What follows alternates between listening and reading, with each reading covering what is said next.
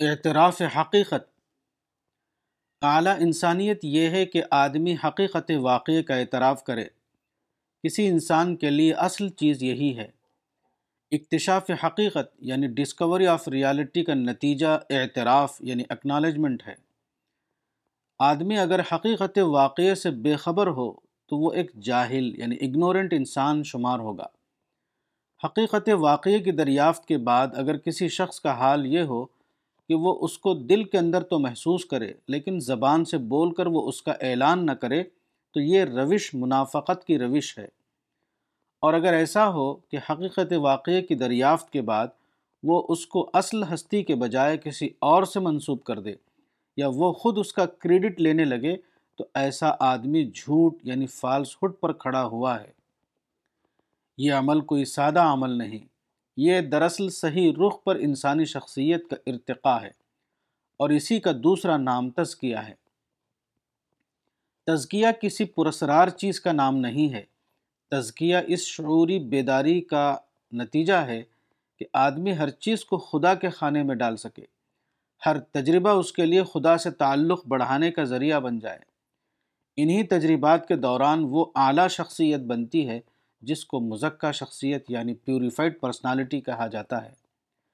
حقیقت یہ ہے کہ یہ سارا معاملہ صحیح انتصاب یعنی رائٹ اٹریبیوشن اور غلط انتصاب یعنی رانگ اٹریبیوشن کا معاملہ ہے۔ واقعات کو غلط طور پر کسی سے منسوب کرنا، اپنی روح کو آلودہ کرنا ہے۔ یہ تزکیے کے موقع پر اپنے آپ کو تزکیے سے محروم کر لینا ہے۔ اس کے برعکس جب آدمی واقعات کو خالق حقیقی کی طرف منسوب کرے تو اس نے اپنی روح کو اوپر اٹھایا۔ تزکیے کے موقع کو استعمال کرتے ہوئے اس نے اپنے آپ کو وہ انسان بنایا جس کو تزکیہ یافتہ انسان کہا جاتا ہے۔ تزکیہ کسی خلا میں نہیں ہوتا، تزکیہ ہمیشہ حقیقی زندگی میں ہوتا ہے۔ تزکیے کے لیے جو چیز مطلوب ہے وہ بیدار ذہن یعنی اویکنڈ مائنڈ ہے۔ نہ کہ تخلیے میں کیے ہوئے کسی قسم کے پرسرار اعمال۔ کتاب تزکی نفس، مولانا وحید الدین خان۔ تزکیہ اور قربانی۔ تزکیے کا حصول کوئی سادہ بات نہیں۔ تزکیے کے حصول کے لیے ہمیشہ ایک قربانی درکار ہوتی ہے۔ جسمانی قربانی نہیں، بلکہ نفسیاتی قربانی۔ وہ قربانی ہے تزکیے کے حصول کی خاطر خلاف تزکیہ باتوں کو مکمل طور پر چھوڑ دینا۔ یہ فطرت کا ایک اصول ہے کہ ایک چیز کو پانے کے لیے دوسری چیز کو چھوڑنا پڑتا ہے۔ یہ اصول تزکیے کے معاملے میں بھی اتنا ہی اہم ہے جتنا کہ دوسرے معاملات میں۔ انہی میں سے ایک چیز ہے غلط عادتوں یعنی بیڈ ہیبٹس کو چھوڑنا۔ ہر عورت اور مرد اپنے ماحول کے اثر سے ایسی چیز کے عادی ہو جاتے ہیں جو تزکیے کی راہ میں رکاوٹ ہیں۔ تزکیے کے طالب کے لیے لازم ہے کہ وہ ایسی عادتوں کو مکمل طور پر چھوڑ دے۔ مثلا زیادہ بولنا اور کم سوچنا، خاندانی تقاضوں میں مشغول رہنا، کھانے اور کپڑے کا شوقین ہونا، تفریحی مجلسوں میں بیٹھنا، دوسروں کی کمیوں کا چرچا کرنا، شاپنگ اور آؤٹنگ، کفایت شیاری کے بجائے فضول خرچی، سطحی اور نمائشی ذوق۔ تنقید کو برا ماننا اور تعریف پر خوش ہونا، دنیاوی چیزوں کا حریص ہونا، ضرورت پر قناعت نہ کرنا، سادگی یعنی سمپلسٹی کے بجائے تکلف کو پسند کرنا وغیرہ۔ ہر چیز کی ایک قیمت ہوتی ہے اور تزکیے کو پانے کی بھی ایک قیمت ہے، اور وہ قیمت ہے خلاف تزکیہ باتوں کو چھوڑنا۔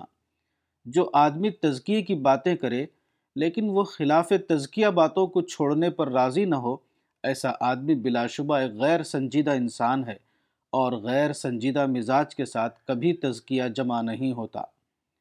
حقیقت یہ ہے کہ جو آدمی تزکیے کی طلب میں سنجیدہ ہو، وہ خود ہی یہ جان لے گا کہ کیا چیزیں تزکیے کے موافق ہیں اور کیا چیزیں تزکیے کے خلاف۔ اس کی سنجیدگی لازمی طور پر اس کو مجبور کرے گی کہ وہ موافق تزکیہ باتوں کو اپنائے اور خلاف تزکیہ باتوں کو مکمل طور پر چھوڑ دے۔ سنجیدگی اس بات کی ضمانت ہے کہ آدمی ضرور تزکیے کے درجے تک پہنچ جائے، وہ ہرگز تزکیے سے محروم نہ رہے۔ کتاب تزکی نفس، مولانا وحید الدین خان، صفحہ نمبر تزکیہ ایک نفسیاتی عمل۔ تزکیے کا حصول کسی قسم کی لسانی تکرار یا کسی قسم کی جسمانی ورزش کے ذریعے ممکن نہیں۔ تزکیہ تمام تر ایک نفسیاتی عمل ہے اور نفسیات کی سطح پر ہی اس کو حاصل کیا جا سکتا ہے۔ نفسیاتی عمل سے مراد ذہنی عمل ہے۔ انسان کا ذہن ہر قسم کی سوچ کا مرکز ہے۔ یہ دراصل ذہن ہے جو کسی انسان کی شخصیت کی تشکیل کرتا ہے۔ غیر مزکہ شخصیت کو بھی اس کا ذہن بناتا ہے اور مزکہ شخصیت کو جو چیز بناتی ہے وہ بھی اس کا ذہن ہے۔ تزکیے کے لیے اصل چیز جو مطلوب ہے وہ ذہنی ارتقاء ہے۔ یعنی شعور کو اس طرح ترقی دینا کہ وہ چیزوں کو سارٹ آؤٹ کر سکے، وہ منفی احساس کو مثبت احساس میں کنورٹ کر سکے، وہ چیزوں میں خالق کے جلوے کا مشاہدہ کر سکے، وہ مادی واقعات میں روحانی پہلو کو دریافت کر سکے، وہ خارجی اثرات سے محفوظ رہ کر سوچ سکے، وہ شیطان کی تزئین کو پہچان کر اسے رد کر سکے۔ وہ نفس کی ترغیبات سے اوپر اٹھ کر سوچ سکے۔ اس کو مستقبل بینی کی نظر حاصل ہو جائے۔ وہ بے نتیجہ کام سے اپنے آپ کو دور رکھے۔ وہ اپنے حقیقی خیر خواہ کو پہچاننے والا ہو۔ وہ نصیحت کو قبول کرے۔ خواہ وہ اس کے مزاج کے خلاف ہو، وہ اپنے خلاف سوچنے کی صلاحیت رکھتا ہو۔ وہ مادیات سے گزر کر روحانیات کو اپنا نشانہ بنائے۔ اس کی سوچ آخرت رخی سوچ بن جائے، وغیرہ۔ یہ تمام کام نفسیات کی سطح پر انجام پاتے ہیں۔ وہ انسان کی گہری سوچ سے تعلق رکھتے ہیں۔ جس آدمی کے اندر گہری سوچ نہ ہو، وہ کبھی تزکیے کے اعلیٰ درجے تک نہیں پہنچ سکتا۔ جس آدمی کے اندر گہری سوچ ہو، اسی کے اندر تزکیے کا عمل جاری ہوگا۔ تزکیہ دراصل نفسیاتی تزکیے کا دوسرا نام ہے۔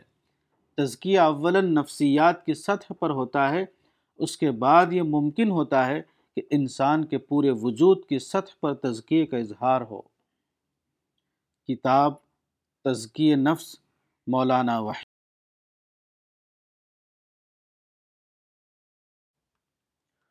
مثبت نفسیات کی اہمیت۔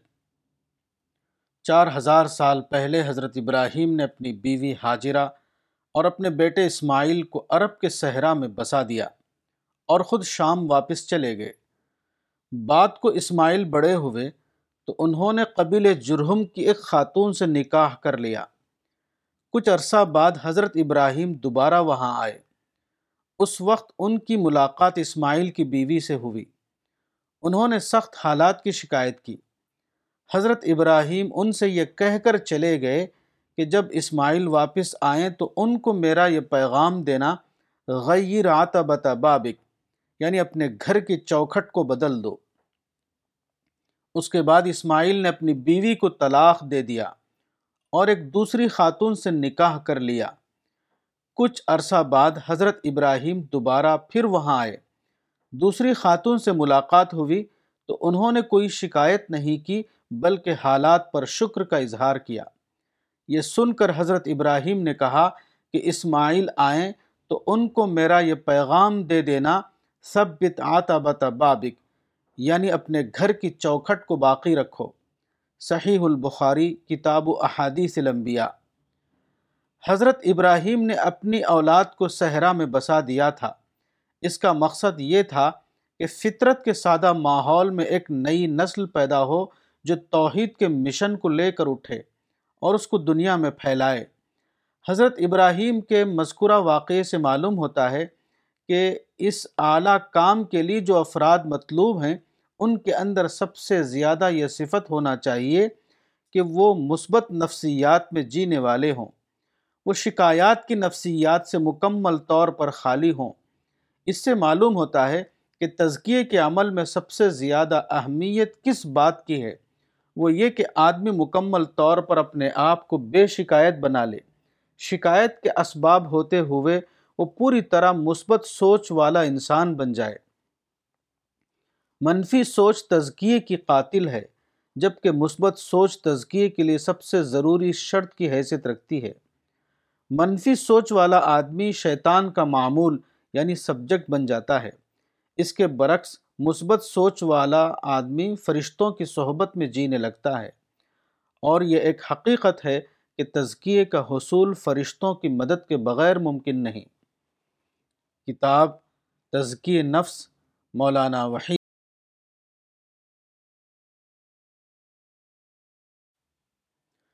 تزکیے کی اصل محاسبہ۔ حضرت عمر فاروق کا ایک قول ہے حاسب انفسکم قبل ان تحاسبو مسند الفاروق، جلد دو، صفحہ چھ سو اٹھارہ۔ یعنی اپنا محاسبہ کر لو، اس سے پہلے کہ تمہارا محاسبہ کیا جائے۔ یہی محاسبہ تزکیے کی اصل ہے۔ تزکیہ کسی تربیتی کیمپ کے ذریعے نہیں ہوتا۔ تزکیہ درس و تدریس کے ذریعے نہیں ہوتا۔ تزکیہ کسی قسم کے اعمال و اشغال کے ذریعے بھی نہیں ہوتا۔ تزکیے کے واحد ذریعہ محاسبہ ہے۔ یعنی اپنا احتساب یعنی انٹراسپیکشن کرنا۔ خود اپنا نگراں بن جانا۔ اپنے بارے میں سوچ سوچ کر خود اپنی اصلاح کرنا۔ انسان واحد مخلوق ہے جو سوچنے کی صلاحیت رکھتا ہے۔ انسان کی تعریف یہ کی جاتی ہے کہ انسان تصوراتی فکر یعنی کانسیپچول تھاٹ رکھنے والا حیوان ہے۔ آپ ایک لکڑی کو گڑھ سکتے ہیں، آپ لوہے کو مولڈ کر سکتے ہیں۔ لیکن انسان کا معاملہ یہ ہے کہ وہ اپنا مالک آپ ہے، وہ اپنی تشکیل آپ کرتا ہے۔ انسان اگر خود نہ چاہے تو کوئی دوسرا شخص اس کی شخصیت سازی نہیں کر سکتا۔ یہی وجہ ہے کہ انسان کے تزکیے یا اس کی شخصیت سازی میں تمام تر دخل ذاتی محاسبے کا ہے۔ مربی یا مزکی کا کام صرف یہ ہے کہ وہ انسان کے اندر ذاتی محاسبے کا طاقتور محرک یعنی انسنٹو کر دے۔ وہ انسان کے اندر یہ طرز فکر پیدا کر دے کہ اگر میں نے اپنا تزکیہ نہ کیا تو میں ہلاک ہو جاؤں گا۔ اگر میں نے اپنی اصلاح نہ کی تو اس کا لازمی نتیجہ یہ ہوگا کہ میں ہمیشہ کے لیے برباد ہو کر رہ جاؤں گا۔ مجھے اپنا تزکیہ خود کرنا ہے اور مجھے جو کچھ کرنا ہے وہ آج کرنا ہے، کیونکہ کل کبھی آنے والا نہیں۔ انسان کا یہ مزاج ہے کہ وہ اپنی ہر غلطی کی توجیح یعنی جسٹیفیکیشن تلاش کر لیتا ہے۔ اس کو ہمیشہ اپنے آپ کو درست ثابت کرنے کے لیے کچھ الفاظ مل جاتے ہیں۔ تزکیے کے لیے ضروری ہے کہ انسان کے اس مزاج کو مکمل طور پر ختم کر دیا جائے۔ مگر اس مزاج کا خاتمہ انسان کے خود اپنے اختیار میں ہے، وہ کسی بھی دوسرے شخص کے اختیار میں نہیں۔ کتاب تزکی نفس، مولانا وحید الدین خان، صفحہ نمبر 47 محاسبہ کیسے؟ تزکیے کا اصل ذریعہ ذاتی محاسبہ یعنی سیلف انٹراسپیکشن ہے۔ یعنی اپنے بارے میں سوچنا، اپنے قول و عمل کا تجزیہ یعنی انالائسس کرنا۔ دوسرے لفظوں میں محاسبہ یہ ہے کہ آدمی اپنا جج آپ بن جائے۔ وہ اپنے خلاف سوچے اور اپنے بارے میں انتہائی بے لاگ انداز میں رائے قائم کرے۔ اسی کا نام احتساب یا محاسبہ ہے۔ اور اس قسم کے محاسبے کے بغیر کسی کا تزکیہ نہیں ہو سکتا۔ انسان کے اندر سب سے زیادہ طاقتور جذبہ انا یعنی ایگو کا جذبہ ہے۔ یہ جذبہ اتنا زیادہ شدید ہے کہ ہر آدمی شعوری یا غیر شعوری طور پر انا ولا غیری یعنی میں، میرے سوا کوئی نہیں، کی نفسیات میں جیتا ہے۔ یہی وجہ ہے کہ ہر آدمی کے اندر بہت جلد خود فکری یعنی سیلف تھنکنگ کی نفسیات پیدا ہو جاتی ہے یعنی خود پسندی کی نفسیات۔ اس قسم کی نفسیات تزکیے کی قاتل ہے۔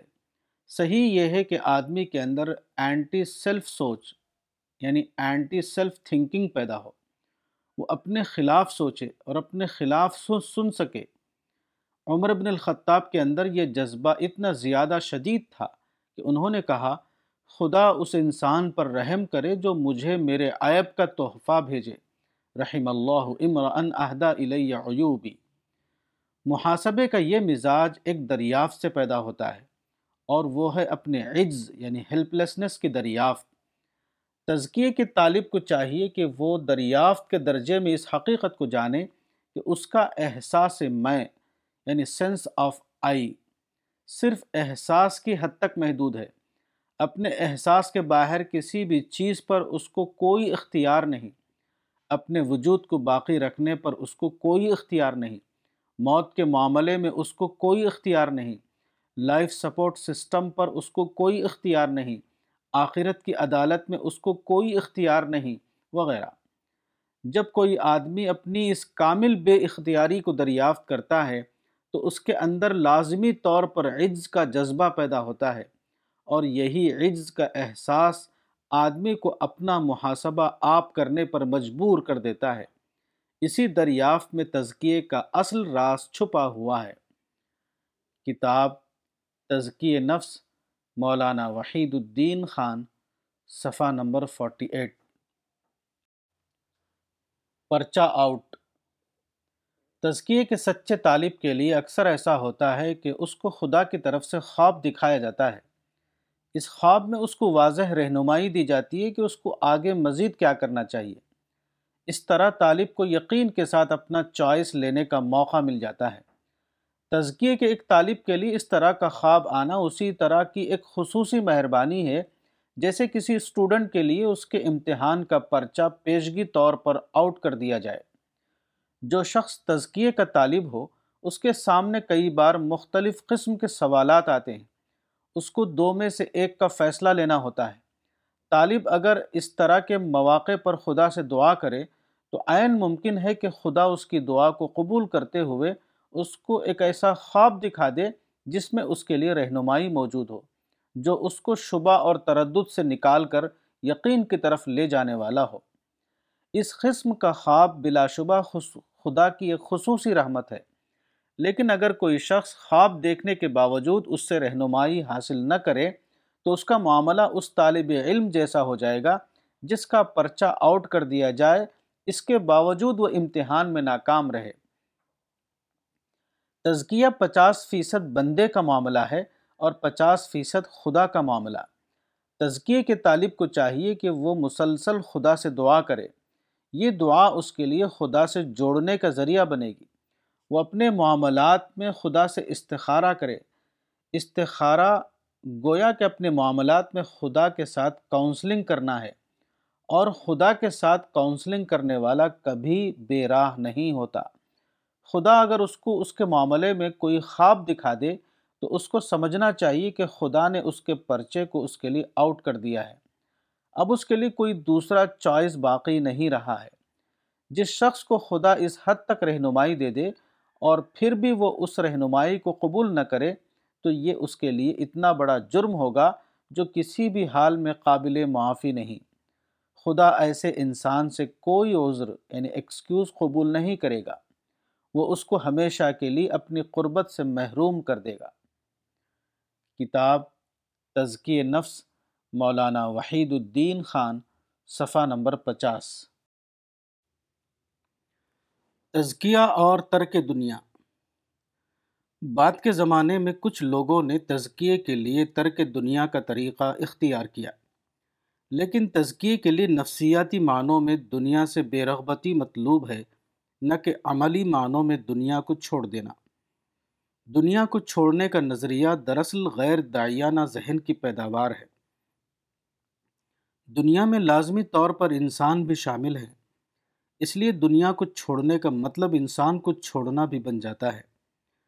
داعی اس کا تحمل نہیں کر سکتا کہ وہ کسی بھی عذر کی بنا پر انسان کو چھوڑ دے۔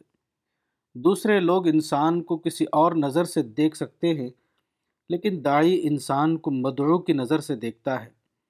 داعی کی نظر میں ہر انسان مدعو ہے، خواہ وہ امیر ہو یا غریب، خواہ وہ عام ہو یا خاص، خواہ وہ حاکم ہو یا غیر حاکم۔ حتیٰ کہ بظاہر وہ مخالف اور ظالم کیوں نہ ہو۔ دائی کی نظر میں ہر ایک صرف انسان ہے۔ دائی کی اولین خواہش یہ ہوتی ہے کہ وہ ہر انسان تک سچائی کا پیغام پہنچائے۔ دائی اس کا تحمل نہیں کر سکتا کہ وہ یہ کہے کہ فلاں شخص ایک دروازے سے آئے گا تو میں دوسرے دروازے سے نکل جاؤں گا۔ وہ یہ کہے گا کہ آنے والا شخص میرے لیے مدعو ہے، اس لیے میں آگے بڑھ کر اس سے ملوں گا اور حکمت کے ساتھ سچائی کا پیغام اس کو پہنچاؤں گا۔ ترک دنیا عملاً ترک مدعو ہے۔ ترک دنیا عملاً ان لوگوں سے دور جانا ہے جو ایک دائی کے لیے مطلوب کی حیثیت رکھتے ہیں۔ ایک تاجر ہر چیز کو چھوڑ سکتا ہے، لیکن وہ اپنے گاہک یعنی کسٹمر کو نہیں چھوڑ سکتا۔ اس طرح ایک دائی ہر دوسری چیز کو برداشت کر سکتا ہے۔ لیکن وہ اس کو برداشت نہیں کر سکتا کہ وہ مدعو کو چھوڑ کر کسی الگ تھلگ مقام پر چلا جائے۔ مدعو کے درمیان رہتے ہوئے اگر اس کو کوئی مصیبت پیش آتی ہے، اگر اس کے دامن پر کیچڑ کے دھبے لگ جاتے ہیں، تب بھی وہ کیچڑ کو نظر انداز کرے گا۔ لیکن وہ مدعو سے بے تعلقی کو برداشت نہیں کر سکتا۔ ایک مومن کا مطلوب جس طرح تزکیہ ہے، اسی طرح اس کا مطلوب دعوت بھی ہے۔ اور ایک سچے مومن کے لیے ممکن نہیں کہ وہ تزکیے کو چھوڑ دے یا وہ دعوت سے دست بردار ہو جائے۔ کتاب تزکی نفس، مولانا وحید الدین خان۔ تزکیے کا محرک۔ اگر یہ کہا جائے کہ اسلام کا نشانہ یعنی گول صالح نظام قائم کرنا ہے اس صالح نظام کے لیے صالح افراد درکار ہیں۔ تزکیے کا مقصد یہ ہے کہ ایسے صالح افراد تیار کیے جائیں جو صالح نظام بنا سکیں۔ یہ بات کہنے میں بظاہر بے ضرر معلوم ہوتی ہے، لیکن وہ تزکیے کے پروسیس کے لیے بلا شبہ قاتل کی حیثیت رکھتی ہے۔ اس قسم کے تصور اسلام کے تحت کبھی تزکیے کا عمل مؤثر طور پر جاری نہیں ہو سکتا۔ اس امتحان کی دنیا میں انسان کو ایسے حالات کے درمیان رہنا پڑتا ہے جہاں ہر طرف تزکیے کے خلاف اسباب موجود ہیں۔ ایسی حالت میں تزکیے کا عمل جاری کرنے کے لیے نہایت طاقتور محرک یعنی اسٹرانگ انسنٹف درکار ہیں۔ اور طاقتور محرک وہی ہو سکتا ہے جس میں سارا فوکس اپنی ذات پر ہو، نہ کہ کسی خارجی نظام پر۔ حقیقی تزکیے کے لیے ضروری ہے کہ آدمی یہ محسوس کرے کہ تزکیے کے بغیر وہ ہرگز کامیابی حاصل نہیں کر سکتا۔ تزکیہ نہ کرنے کی صورت میں اس کے لیے ابدی محرومی کے سوا اور کچھ نہیں۔ اس قسم کے طاقتور محرک کے بغیر کبھی کوئی شخص تزکیے پر کار بند نہیں ہو سکتا۔ حقیقی تزکیے کے لیے شدید محاسبہ درکار ہوتا ہے۔ اور شدید محاسبہ کبھی کسی خارجی نظام کی نسبت سے پیدا نہیں ہو سکتا۔ اگر میں نے اپنا تزکیہ نہ کیا تو میں ہلاک ہو جاؤں گا۔ اس قسم کا گہرا محرک کسی شخص کے اندر صرف اسی وقت پیدا ہو سکتا ہے جبکہ تزکیہ اس کے لیے ایک انتہائی ذاتی مسئلہ ہو۔ نہ کہ کوئی خارجی مصلحت یا دور کی کوئی ضرورت۔ نظام ایک خارجی چیز ہے جس کا تعلق پورے معاشرے سے ہوتا ہے۔ اس قسم کا حوالہ کسی آدمی کے اندر طاقتور محرک بن کر داخل نہیں ہو سکتا۔ حقیقت یہ ہے کہ تزکیہ ہمیشہ اپنی ذات کے حوالے سے کسی کی زندگی میں شامل ہوتا ہے، نہ کہ کسی خارجی نظام کے حوالے سے۔ کتاب تزکی نفس، مولانا وحید الدین خان۔ تزکیہ تیاری کا عمل۔ موجودہ مادی دنیا میں ہر آدمی کو روزگار کی ضرورت ہوتی ہے جس کو جاب کہا جاتا ہے۔ ہر آدمی چاہتا ہے کہ اس کو ایک اچھا جاب ملے۔ اس کے لیے ہر آدمی اپنے آپ کو جاب مارکیٹ کے تقاضے کے مطابق ایک تیار انسان یعنی پروفیشنلی پریپیڈ پرسن بناتا ہے۔ جو آدمی اس اعتبار سے اپنے آپ کو تیار نہ کر سکے، وہ ساری عمر کے لیے ایک ناکام انسان بن کر رہ جاتا ہے۔ یہی معاملہ شدید تر انداز میں آخرت کی دنیا کا ہے۔ آخرت کی دنیا نہایت اعلیٰ قسم کی ربانی سرگرمیوں کی دنیا ہے۔ آخرت کی دنیا میں وہی شخص کامیاب ہوگا جو موجودہ دنیا میں اس کے مطابق تیاری کرے۔ جو موجودہ دنیا میں اپنے آپ کو روحانی اعتبار سے ایک تیار انسان یعنی اسپریچولی پریپیڈ پرسن بنائے۔ جو آدمی موجودہ دنیا میں اپنے آپ کو اس پہلو سے تیار نہ کر سکے، وہ آخرت میں ایک ناکام انسان بن کر رہ جائے گا۔ یہ سارا معاملہ لیاقت یعنی کمپٹنس کا معاملہ ہے۔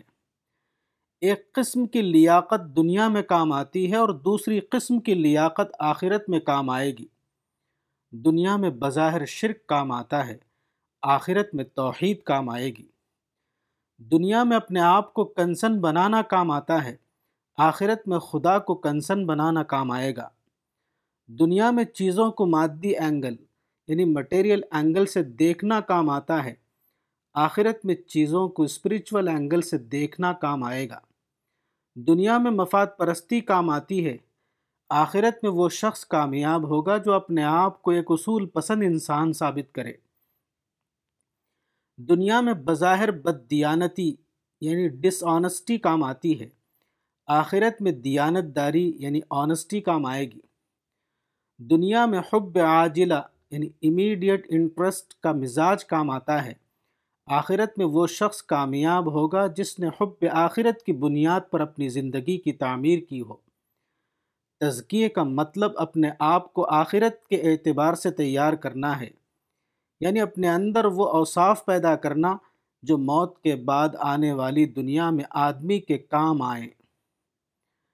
کتاب تزکی نفس، مولانا وحید الدین خان، صفحہ نمبر چوپن۔ تزکیے کا آئٹم تلاش کرنا۔ تزکیے کا وسیلہ اپنی سوچ کو متحرک کرنا ہے۔ اس کی ایک صورت یہ ہے کہ آپ ڈھونڈ ڈھونڈ کر اپنی زندگی کے ان واقعات کو یاد کریں جبکہ آپ کسی بڑی مصیبت میں پھنسنے والے تھے۔ مگر اللہ نے اپنی خصوصی مدد سے آپ کو اس سے بچا لیا۔ ایسے حادثات اور واقعات ہر آدمی کی زندگی میں ہوتے ہیں، مگر بات کو آدمی ان حادثات اور واقعات کو بھول جاتا ہے۔ تزکیے کے طالب کو چاہیے کہ وہ بار بار سوچ کر ایسے واقعات کو اپنے ذہن میں تازہ کرے جبکہ وہ تباہی کے عین کنارے پر پہنچ چکا تھا۔ لیکن اللہ تعالیٰ نے خصوصی مداخلت کر کے اس کو بچا لیا۔ ان واقعات کو وہ شدت کے ساتھ یاد کرے اور پھر کہے کہ، خدایا، تو نے مجھے دنیا کی زندگی میں بار بار بھیانک انجام سے بچا لیا۔ اسی طرح تو مجھے آخرت میں جہنم کے ہولناک عذاب سے بچا لے۔ اسی طرح اس معاملے کی ایک صورت یہ ہے کہ آپ اپنی کوتاہیوں کو یاد کر کے اپنے اندر احساس خطا کو بیدار کریں۔ کسی معاملے میں اگر آپ محسوس کریں کہ آپ ننانوے فیصد درست تھے، صرف ایک فیصد آپ غلط تھے، تو ایسے موقع پر آپ یہ کریں کہ ننانوے فیصد کو بھلا دیں اور ایک فیصد کو اتنا زیادہ بڑھائیں کہ آپ کو محسوس ہو کہ گویا ساری غلطی آپ ہی کی تھی۔ اس طرح آپ کے اندر احساس خطا جاگے گا۔ آپ خوف خدا سے کانپ اٹھیں گے۔ آپ شدت انابت کے ساتھ اللہ سے توبہ کی درخواست کرنے لگیں گے۔ تزکیہ کوئی پرسرار چیز نہیں۔ تزکیے کا ایک معلوم پروسیس ہے اور وہ ہے بار بار تزکیے سے تعلق رکھنے والے پہلوؤں پر سوچنا۔ تزکیہ ہمیشہ شعوری بیداری کا نتیجہ ہوتا ہے۔ نہ کہ کسی پرسرار کرشمے کا نتیجہ۔ کوئی شخص جتنا زیادہ اس معاملے میں سوچے گا، اتنا ہی زیادہ اس کا تزکیہ ہوگا۔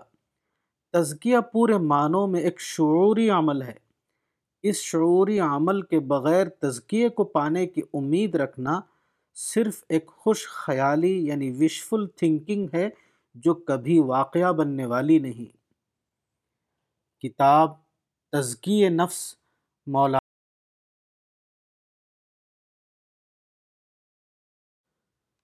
تزکیہ ذریعہ قربت۔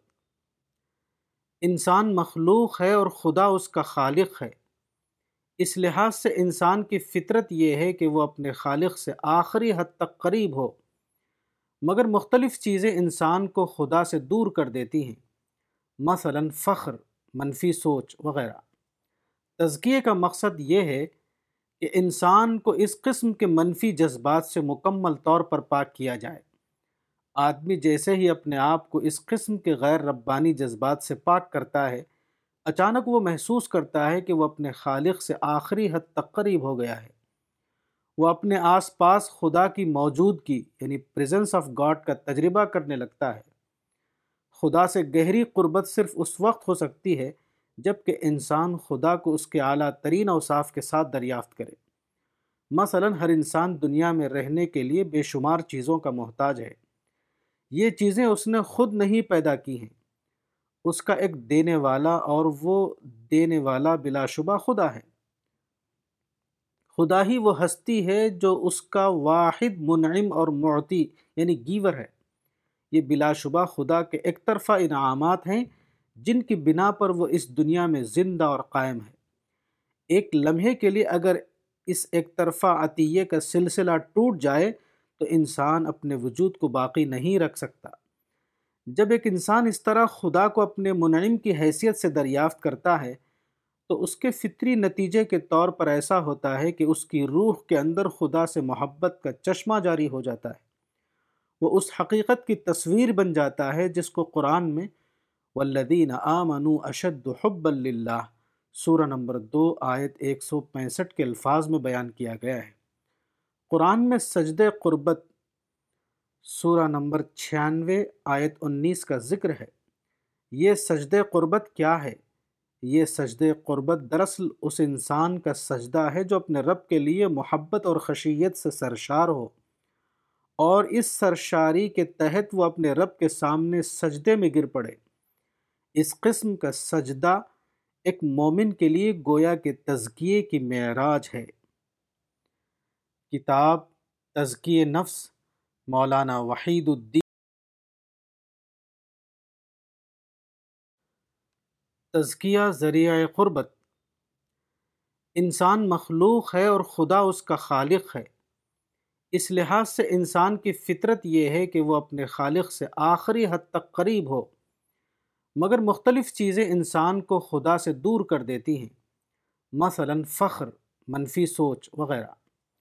تزکیے کا مقصد یہ ہے کہ انسان کو اس قسم کے منفی جذبات سے مکمل طور پر پاک کیا جائے۔ آدمی جیسے ہی اپنے آپ کو اس قسم کے غیر ربانی جذبات سے پاک کرتا ہے، اچانک وہ محسوس کرتا ہے کہ وہ اپنے خالق سے آخری حد تک قریب ہو گیا ہے۔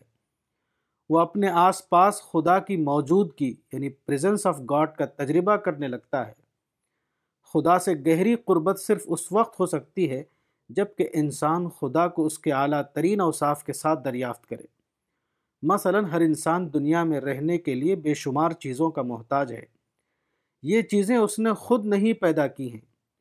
اس کا ایک دینے والا اور وہ دینے والا بلا شبہ خدا ہے۔ خدا ہی وہ ہستی ہے جو اس کا واحد، منعم اور معطی یعنی گیور ہے۔ یہ بلا شبہ خدا کے ایک طرفہ انعامات ہیں جن کی بنا پر وہ اس دنیا میں زندہ اور قائم ہے۔ ایک لمحے کے لیے اگر اس ایک طرفہ عطیے کا سلسلہ ٹوٹ جائے تو انسان اپنے وجود کو باقی نہیں رکھ سکتا۔ جب ایک انسان اس طرح خدا کو اپنے منعم کی حیثیت سے دریافت کرتا ہے تو اس کے فطری نتیجے کے طور پر ایسا ہوتا ہے کہ اس کی روح کے اندر خدا سے محبت کا چشمہ جاری ہو جاتا ہے۔ وہ اس حقیقت کی تصویر بن جاتا ہے جس کو قرآن میں والذین آمنوا اشد حب اللہ سورہ نمبر دو، آیت ایک سو پینسٹھ کے الفاظ میں بیان کیا گیا ہے۔ قرآن میں سجد قربت سورہ نمبر چھیانوے، آیت انیس کا ذکر ہے۔ یہ سجد قربت کیا ہے؟ یہ سجد قربت دراصل اس انسان کا سجدہ ہے جو اپنے رب کے لیے محبت اور خشیت سے سرشار ہو۔ اور اس سرشاری کے تحت وہ اپنے رب کے سامنے سجدے میں گر پڑے۔ اس قسم کا سجدہ ایک مومن کے لیے گویا کے تزکیے کی معراج ہے۔ کتاب تزکی نفس، مولانا وحید الدین۔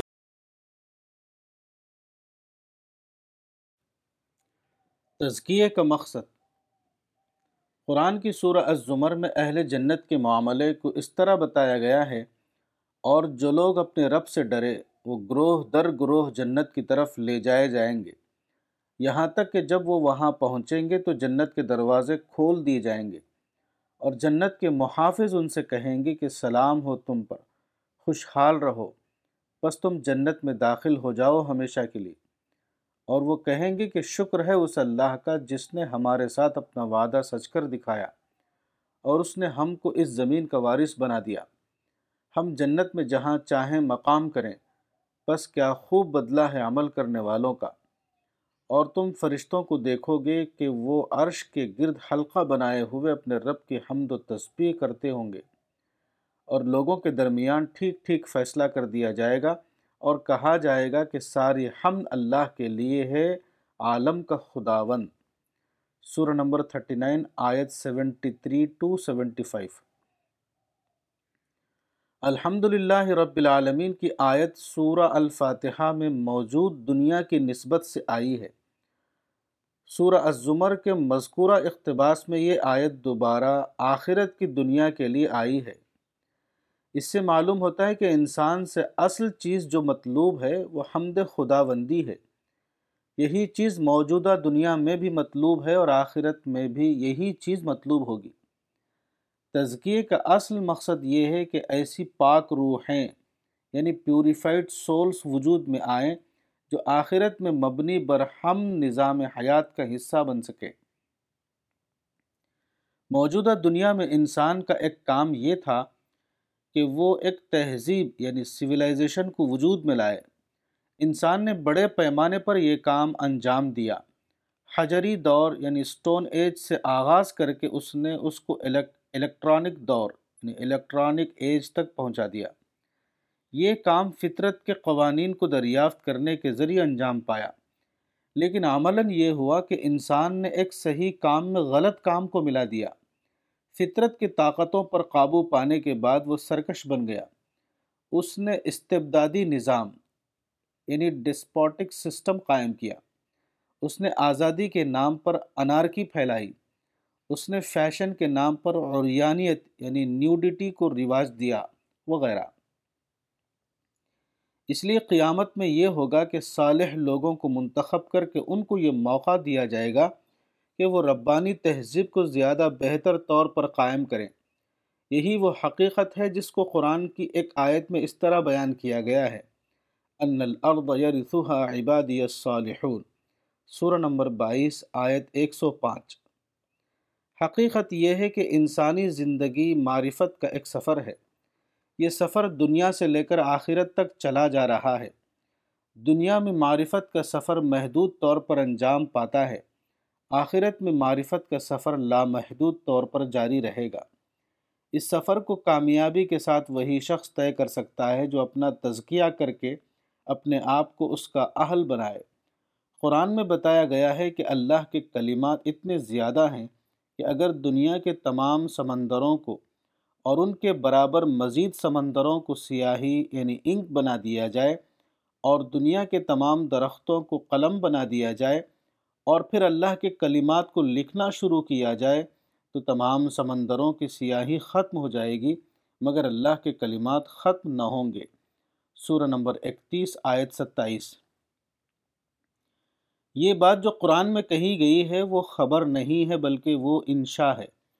یعنی اس کا مطلب یہ ہے کہ اہل ایمان کو چاہیے کہ وہ اللہ کے ان کلمات کو دریافت کریں اور اس طرح وہ اپنی معرفت کو مسلسل بڑھاتے رہیں۔ قرآن کی پہلی آیت یہ ہے الحمد للہ رب العالمین، سورہ نمبر ایک، آیت نمبر ایک۔ یہ آیت بھی خبر نہیں ہے بلکہ وہ انشاء ہے۔ یہ آیت دریافت معرفت کے دنیاوی آغاز کو بتاتی ہے۔ دوسری جگہ قرآن میں آخرت کے حوالے سے یہی آیت اس طرح آئی ہے وکیل الحمد للہ رب العالمین سورہ نمبر 39 آیت نمبر 75 یہ دوسری آیت دریافت معرفت کے اگلے مرحلے کو بتاتی ہے، جو آخرت کے زیادہ بہتر ماحول میں ابد تک جاری رہے گا۔ ایک حدیث میں بتایا گیا ہے کہ ان اللہ هذا الدین بالرجل الفاجر، صحیح البخاری۔ اس حدیث میں جس دینی تائید کا ذکر ہے، اس کا سب سے بڑا مصداق غالباً انیسویں صدی اور بیسویں صدی کے سائنسدانوں کا عمل ہے۔ انہوں نے معرفت کے حصول کے لیے ایک سائنٹیفک فریم ورک دیا۔ آخرت میں اس سفر معرفت کو جاری رکھنے کے لیے اہل ایمان کو زیادہ اعلیٰ درجے کے معیدین حاصل ہوں گے۔ یہ ملائکہ ہوں گے جیسا کہ قرآن میں آیا ہے، نحن اولیاءکم فی الحیات الدنیا و فی الآخرہ سورہ نمبر اکتالیس، آیت اکتیس۔ کتاب تزکی نفس، مولانا وحید الدین خان۔ صفا تزکیے کا معیار۔ تزکیے کا معیار یعنی کرائٹیرین کیا ہے؟ تزکیے کا معیار یہ ہے کہ آدمی کو اسلامی طرز فکر اور اسلامی طرز عمل سے اتنی زیادہ مناسبت پیدا ہو جائے کہ وہ اس کو اپنے دل کی آواز محسوس کرنے لگے۔ وہ کسی گرانی کے بغیر اس کو فوراً قبول کر لے، خواہ وہ اس کے موافق ہو یا اس کے خلاف۔ تزکیے کا اصل مقصد تعلق باللہ بتایا گیا ہے۔ یہ بالکل درست ہے۔ اس کو دوسرے لفظوں میں اس طرح کہا جا سکتا ہے کہ تزکیے کی پہچان یہ ہے کہ بندے کا سول کنسن صرف ایک ہستی بن جائے اور وہ خدا کی ہستی ہے۔ اسی کا اصطلاحی نام توحید ہے یعنی شرک سے مکمل طور پر پاک ہونا اور اللہ کو مکمل طور پر اپنا مرکز توجہ بنا لینا۔ خدا کو اپنا سول کنسن بنانا کوئی سادہ بات نہیں، یہ آدمی کی ذات میں کامل انقلاب کے ہم معنی ہے۔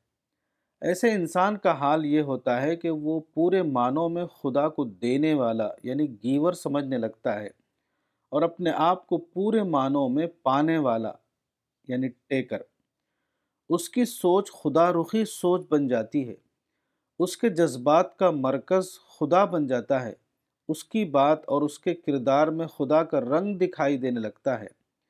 اس کے اندر کامل معنوں میں توازو یعنی موڈسٹی پیدا ہو جاتی ہے۔ وہ ایک کٹو سائز انسان یعنی مین کٹو سائز بن جاتا ہے۔ دوسروں کے لیے اس کے دل میں نفرت کے بجائے خیر خواہی پیدا ہو جاتی ہے۔ اس سے لوگوں کو اکڑ کے بجائے اعتراف کا تجربہ ہونے لگتا ہے۔ وہ ہر معاملے میں اپنی غلطی ڈھونڈنے لگتا ہے۔ بجائے اس کے کہ وہ دوسروں کو غلط ثابت کرنے کی کوشش کرے، وہ بولنے سے زیادہ خاموشی کو پسند کرنے لگتا ہے۔ آگے کی سیٹ حاصل کرنے کے بجائے پیچھے کی سیٹ اس کے لیے محبوب بن جاتی ہے۔ وہ بولنے سے پہلے یہ سوچتا ہے کہ میری بات خدا کے یہاں قابل قبول ہوگی یا وہ خدا کے یہاں رد کر دی جائے گی۔ وہ تنہائی میں بھی اسی طرح محتاط ہو جاتا ہے جس طرح کوئی شخص مجمع کے درمیان محتاط ہوتا ہے۔ کتاب تزکی نفس مولانا وحید الدین خان۔